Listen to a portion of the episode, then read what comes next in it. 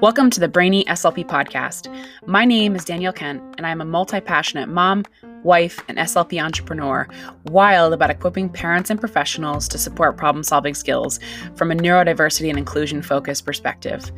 I am incredibly wild about teaching everyone who listens to really teach, coach, and model self regulation or executive functioning skills for all learners. Let's get started.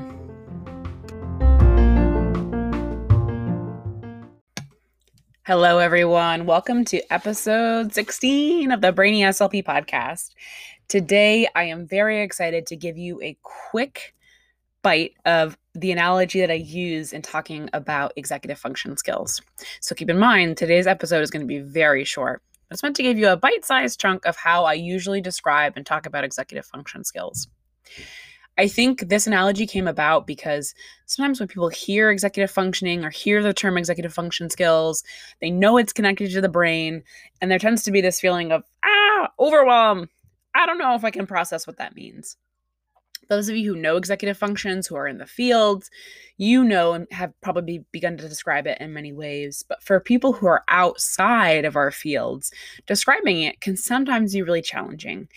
Um, and I found the Center for the Developing Child at Harvard has amazing videos and resources that I will often use to talk about executive function skills in a way that is really accessible. So if you're looking for really accessible handouts, go check out their website. Um, they have amazing videos, amazing PDFs, highly recommend. Uh, anyways, let's talk about how I usually define EFs in terms of the GPS analogy. So, first of all, what are executive function skills? Well, the way that George McCloskey talks about them, and George McCloskey is a prominent researcher in the field, he defines them as a set of coordinated skills. So they work together to support us as humans to act in a focused, regulated, and goal directed way. He also talks about there being multiple levels of executive function skills. And if you want to know more about that, go ahead and take a listen back to episode 13, where I talk a little bit more about that. He also describes that executive function skills, as we talk about them for the skills that are commonly associated for everyday performance, those are also what we call self regulation skills. So, one of the real key shifts I've done recently over the last several, several years is shifting how I define self regulation. That self regulation is really the combination of energy regulation plus executive function skills. Or even if we wanted to put it under, executive function skills oftentimes include, includes energy regulation. But sometimes people benefit from splitting them out and thinking about them separately because sometimes, in order to be able to access and learn, that energy regulation component comes first. Remember, energy regulation includes capacities like physiological regulation, which includes interoception, sensory regulation, and more. Executive function skills that are really important include skills like planning and prioritization, organization, metacognition, flexibility, and more. So that's the overview broad diagnosis, but just reminding you that executive function skills are self regulation skills. So be mindful of that. Whenever you're talking about self regulation or making self regulation goals, I want you to be thinking about the close connection and really the interchange between the two, how they're interchangeable. Now let's get to the heart of this GPS analogy, shall we? So, the analogy of the GPS that I typically describe to teams is when we our brains are developing, when we're little, typically our GPS is one of the very early emerging models.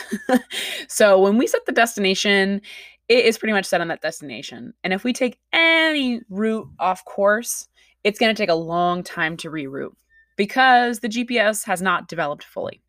So the ability to, to kind of reroute and make plans like the GPS does is similar to our brain. It's what allows us to make a plan to get to somewhere or to do something. It's what allows us to reroute in case something pops up suddenly unexpected. It requires us to be organized. The GPS has to know where everything is and has to have a system for where everything is. Remembering how I define organization, really is systems.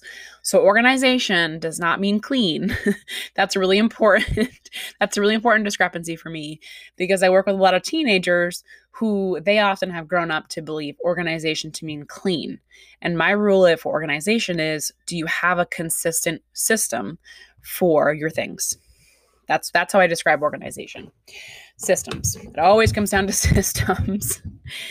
so that GPS analogy so, if we think about the GPS analogy, the level of empathy we can have can often increase twofold.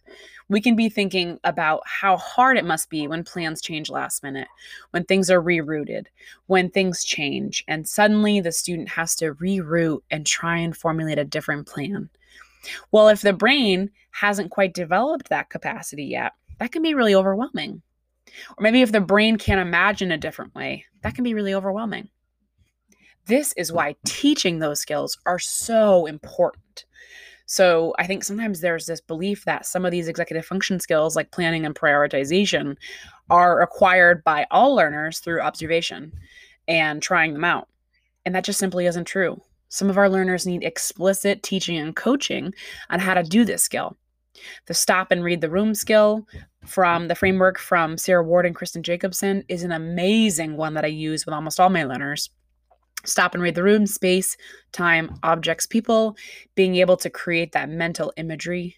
It's amazing. I also typically will sometimes um, talk about planning and play as the four steps scan the room. What do you want to play with? Scan the room. Who do you want to play with? Scan the room. Where do you want to play? And then initiate the dialogue for play. So breaking things down into systems. So remember, the key part here is that we want to really give tools for the brain toolbox to build up a student's GPS to become more wired and to have the greater ability to reroute or to plan if something doesn't go the way they thought they would.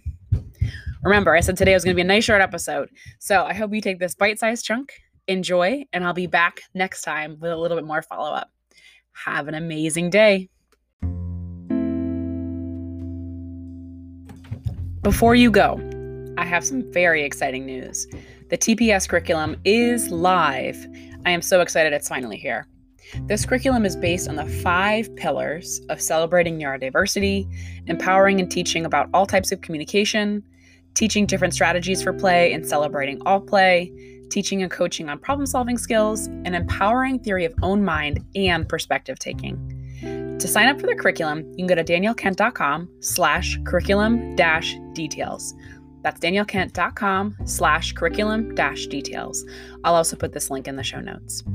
You can try the curriculum out for free for 10 days, and then you become part of the amazing beta crew.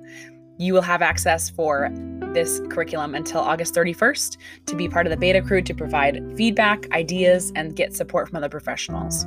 At that time, your cost will stay the same, but those who join after that point, the cost will go up to $14.99 a month. I hope you come join me to be part of the amazing beta crew for the Teaching Problem Solvers curriculum.